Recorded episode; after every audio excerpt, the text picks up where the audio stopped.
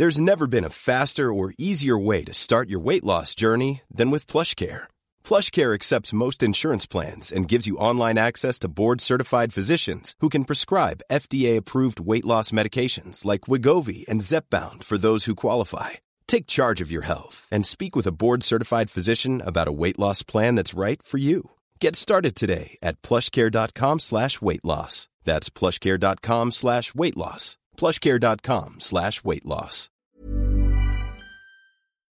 Hello, friends. Welcome back to another episode of r slash I do work here, lady, where employees are often mistaken as regular Joe Schmoes, and it's really entertaining to listen to these mishaps. I hope you stay for all the stories today and subscribe for future videos. Don't gossip to people in line. They might just work there too. I used to work at a fast food restaurant, and for a while, I took a break from work so I could focus on my family and schoolwork for a semester. I still went to the restaurant to eat sometimes and catch up with my friends who worked there. One day, I was standing in line at the store when this lady comes up and stands way too close behind me. I try to scoot up a little, but I don't want to get in someone else's personal space, so I don't go very far. She proceeds to move as well, standing just as close to me as she was before. Now, the restaurant was a little short on employees at the front that day, so the line was moving slower than usual. Annoying lady tries to start small talk with me, complaining about the employees. Things such as, the employees here are so lazy, and I don't know why I still eat here. They need to hire more and better staff. My food is terrible every time I eat here. She just goes on and on, and I try my best to just ignore her. Meanwhile, the line continues to inch forward, and after what feels like forever, one of the managers finally notices me and says, Hey OP, how you been? It's good to see you. I take the opportunity to step out of line, give my friend a hug, and get away from that crazy lady.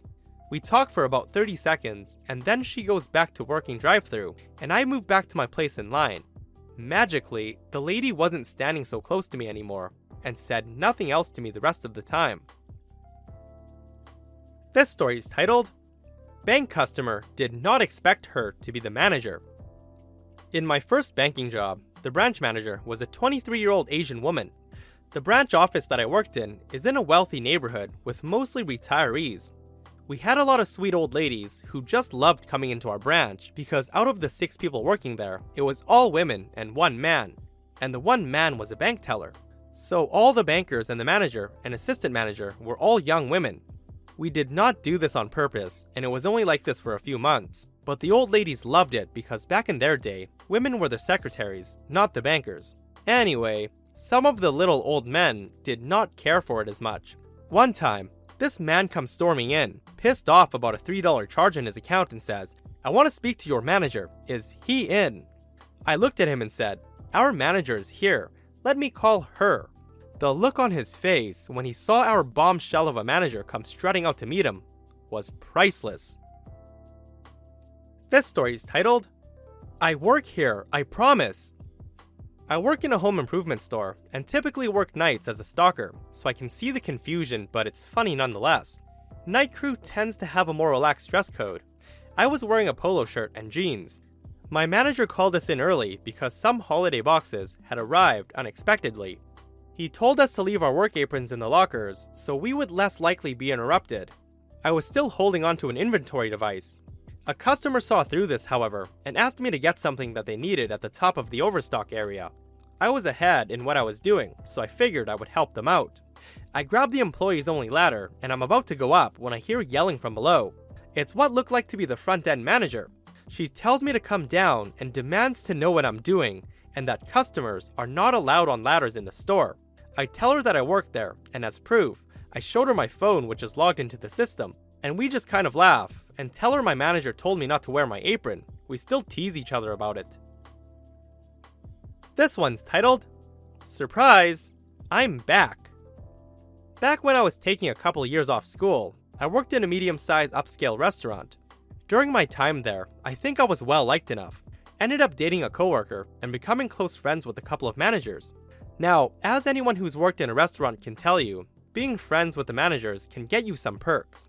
Things like free drinks after work, preferential scheduling, better big parties, etc.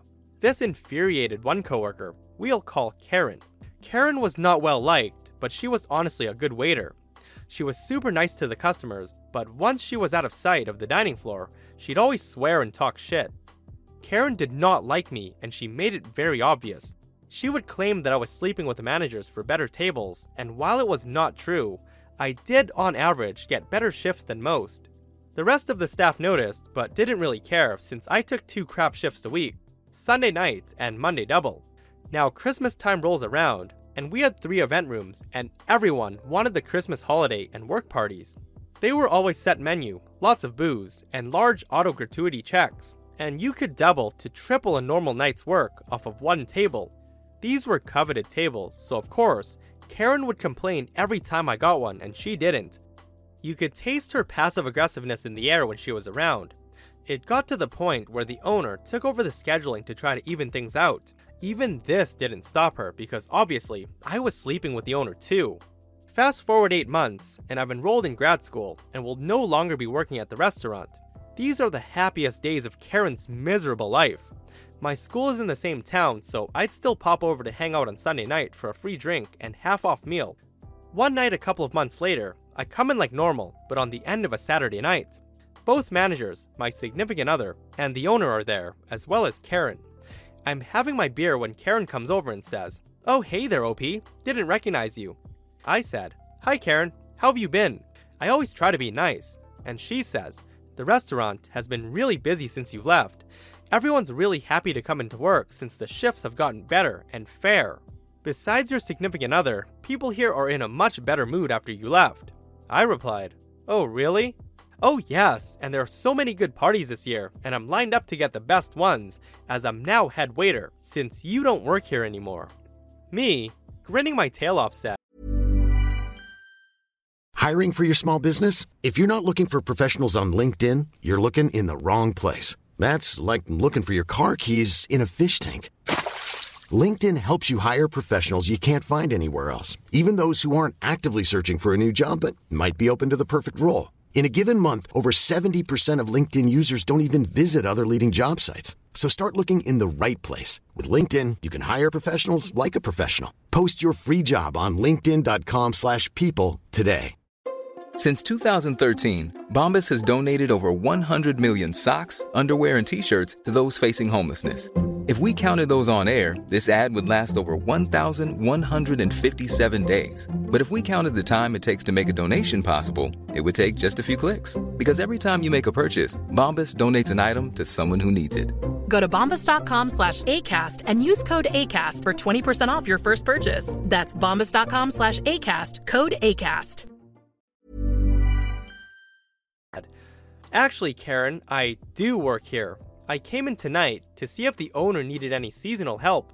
He does, and since the menu has changed and I don't know any of the new dishes, I'm just gonna be working parties. At this point, her cheery demeanor that she used in front of the customers changes, and she goes fuming over to talk to the owner. I sit back and enjoyed my beer that much more. It was true. I told the owner I could work until school started or the holiday rush died. Since he was a bit short staffed and wouldn't have to train me on the basics, I started right away and picked up some very nice holiday cash. Luckily, I was never scheduled to work a party with Karen. This one's titled, My Own Manager Didn't Recognize Me. I used to work part time at this fancy clothes store around the corner from my university, and one day we had a staff meeting scheduled after the store closed. I wasn't working that day, and since it started half an hour after I finished class, I didn't have time to go home and change. I came straight from uni. I study music, and my regular style at the time was very different to what I wore for work. On this particular day, I was wearing black denim shorts, over ripped black tights, and black platform combat boots, with a black singlet and a blue flannel shirt tied around my waist. I also had black eyeshadow, black lipstick, and electric blue eyeliner on.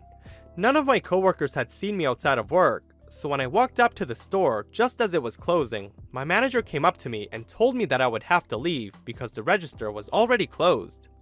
I didn't quite know what to say, so I stared at her for a second and then said, You don't recognize me, do you?